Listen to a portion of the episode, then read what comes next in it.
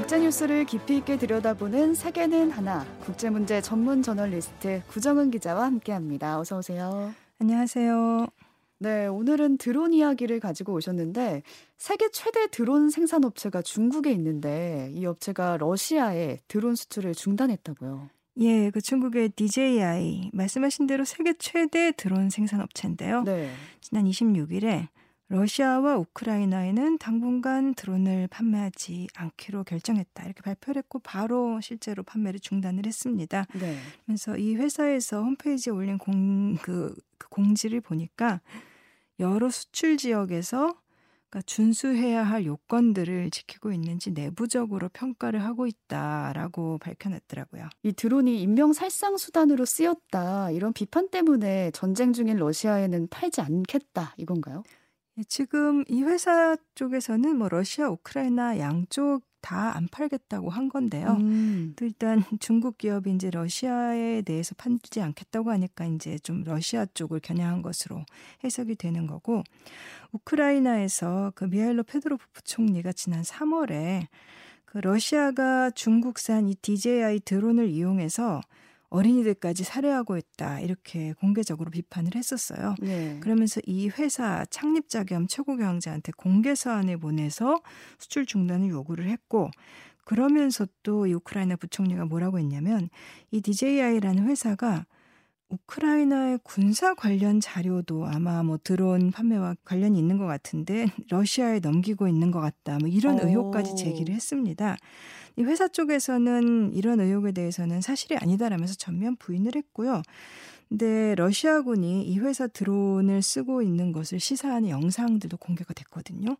그럼에도 이 회사 쪽에서는 사실 여부를 확인할 수는 없다. 뭐 이렇게 어. 말을 했고 또 드론을 자신들은 이제 만들어서 판매하는 거지 이거를 어떤 용도로 어떻게 사용하는 것까지 우리가 통제할 수는 없지 않느냐 이런 입장을 보여왔었어요.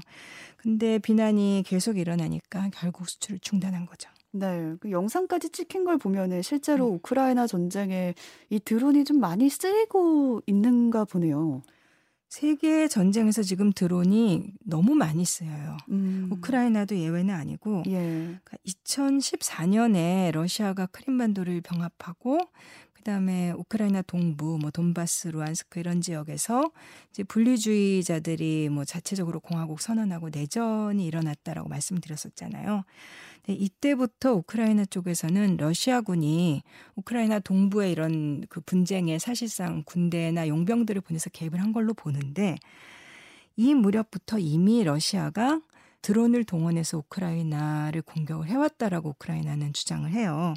그러니까 러시아군이 실제로 그 무렵쯤 해서 드론을 운영하는 거를 이 전술 임무에 좀 통합을 했고 네. 그리고 또 전쟁에 쓰기 시작했다는 거죠.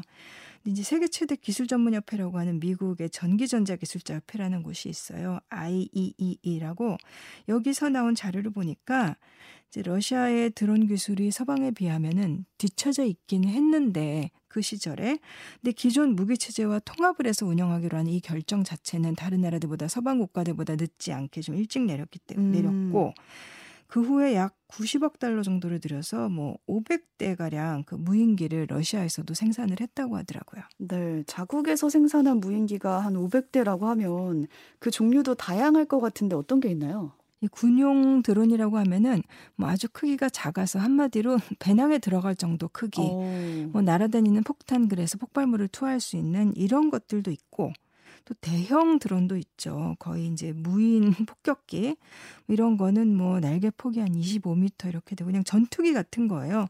뭐 30시간, 40시간 동안 이제 날아다닐 수 있고 그리고 또 이런 것들은 뭐 수천 킬로미터 떨어진 곳에서도 이제 조종을 할 수가 있죠. 예. 그래서 뭐 그 미사일 정밀하게 발사할 수 있고 뭐그 사이에 중간 크기의 드론들은 이제 주로 다양한 용도로 감시나 정찰 같은 거에 많이 사용되는데 러시아에도 이런 여러 가지 크기와 기능의 이제 모델들은 전부 다 있다고 해요. 음. 이제 뭐 예를 들면 아주 소형인 뭐 잘라키브라는 드론에서부터 또 이제 러시아의 엘레론, 오를란 이런 그 드론들이 있는데 이 드론들을 시리아 내전 때 시리아 이제 독재 정권 도와주면서 러시아군이 그때도 썼고 그다음에 우크라이나에서도 지금 쓰고 있고요.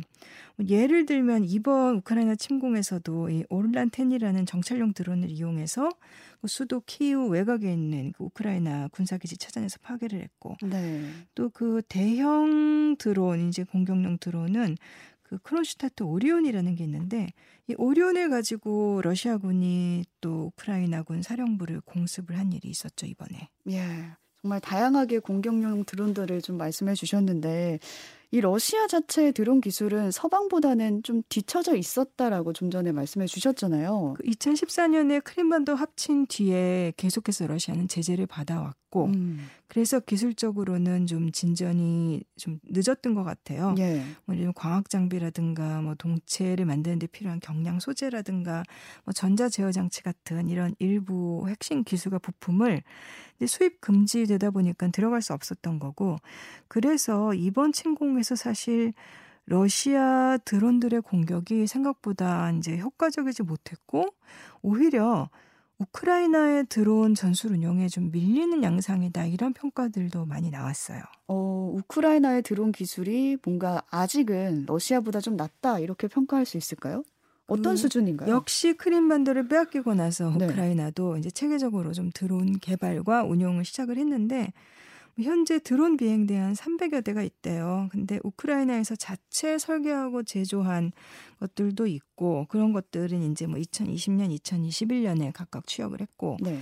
또 이번에 러시아군에 맞서 싸우고 있는 우크라이나가 보유한 드론 중에서 제일 큰 거는 뭐 날개 길이가 한 12m의 레이저 유도 폭탄 4개를 장착할 수 있다. 뭐 이렇게 알려진 이건 터키에서 만들어진 거예요.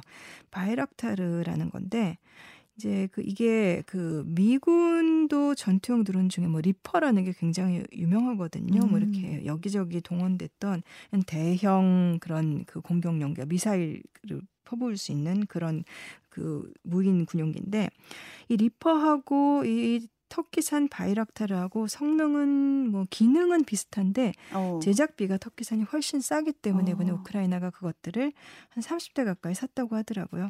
또 미국도 실제로 이번에 소형 드론 같은 거 우크라이나 공급을 하고 있고 우크라이나는 또 나토의 드론 시스템에 도움도 받고 있으니까 조금 유리해 보여요. 음, 드론 기술은 우크라이나가 좀 더 우세인 상황인데 오늘 이야기의 시작점이 중국의 DJI가 러시아의 드론 수출을 중단했다라는 소식이었잖아요. 예. 근데 이 기술에서 뒤처진 상황에서 중국산 드론도 들여오지 못하게 된 건데 그동안 러시아가 자국산 외에 중국으로부터 공급받은 드론 얼마나 될까요? 알 수 없습니다. 알 수 없다고요? 말씀드리면. 네. 네. 이 DJI라는 회사는 민간 기업이고 또 재무 정보도 이렇게 공개하지를 않아요.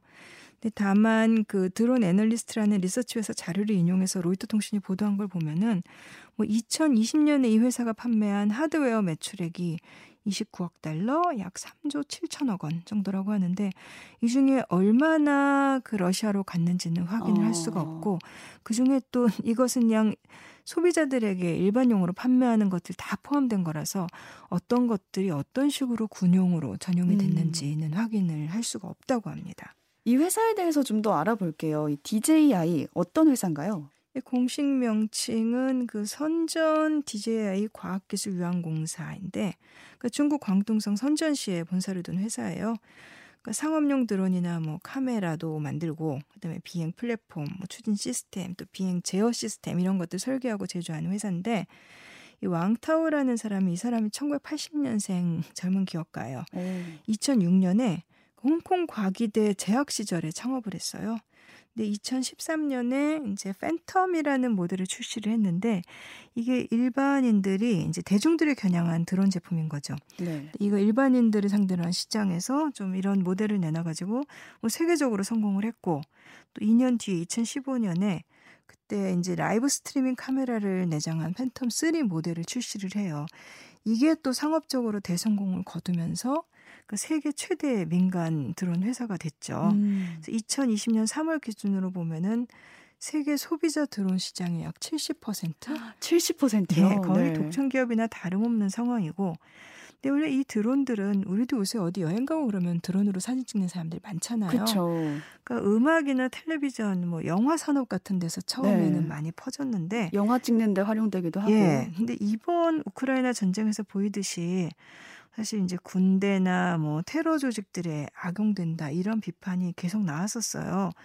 또 작년 말에 미국 재무부는 이 DJI라는 회사의 드론이 중국 당국이 위구르족을 탄압하는 데에도 사용되고 있다. 이렇게 비판을 하면서 미국인들이나 미국 기업들의 이 회사 투자를 금지하기도 했었죠. 근데 이 드론이 악용되는 경우가 있어서 미국이 투자를 금지했다라고 하셨잖아요. 예. 근데 진짜 미국이야말로 전쟁에 드론을 많이 써온 국가 아닌가요? 아프가니스탄 전쟁 때부터 뭐 프레데터, 리퍼 이런 무인 폭격기들을 미국이 제일 많이 동원을 해왔죠. 예.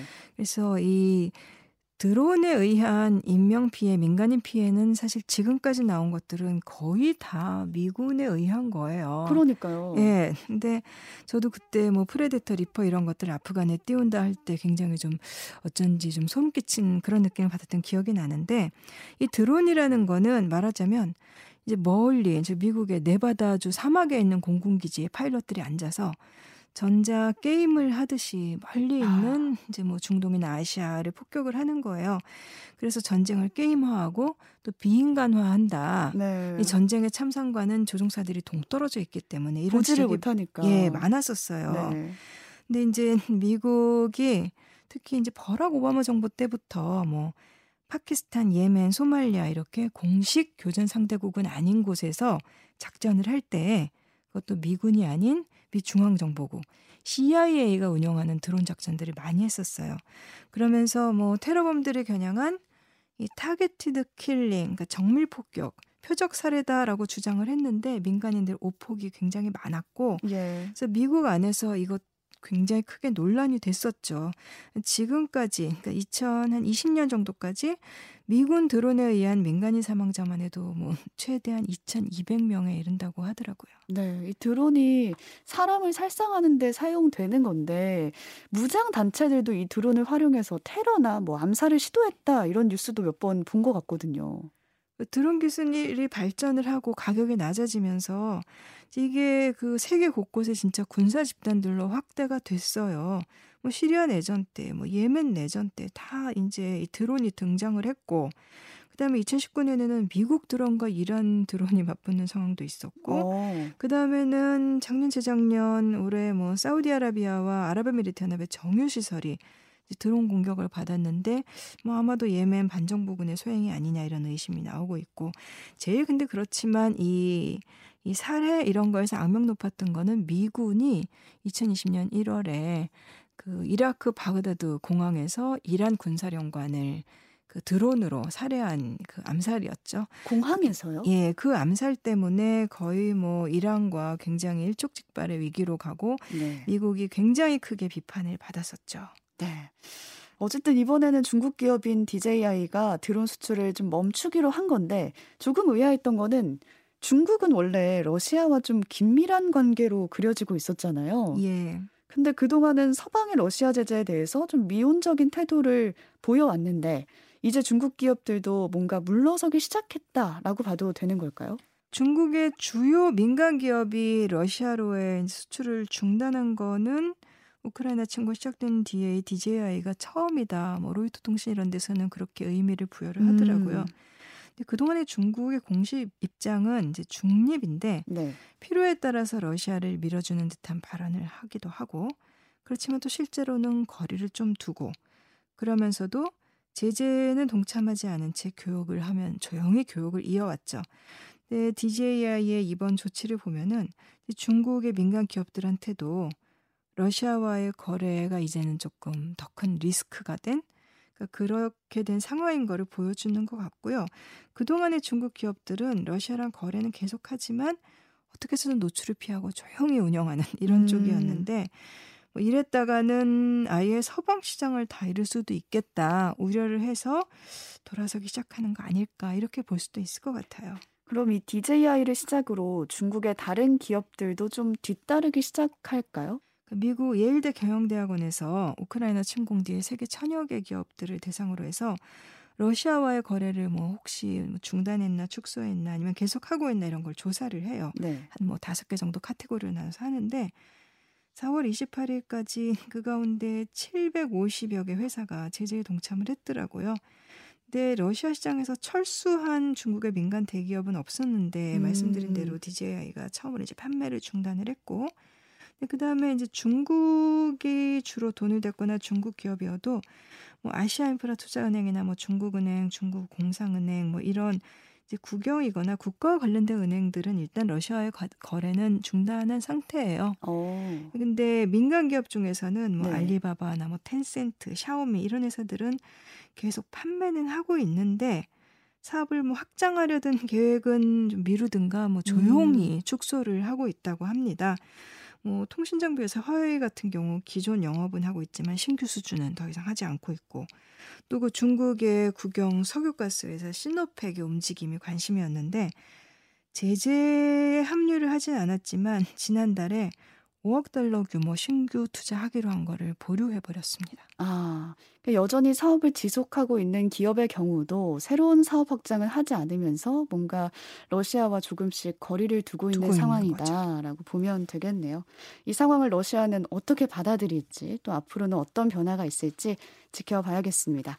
세계는 하나 국제뉴스 전문 저널리스트 구정은 기자와 함께했습니다. 고맙습니다. 고맙습니다.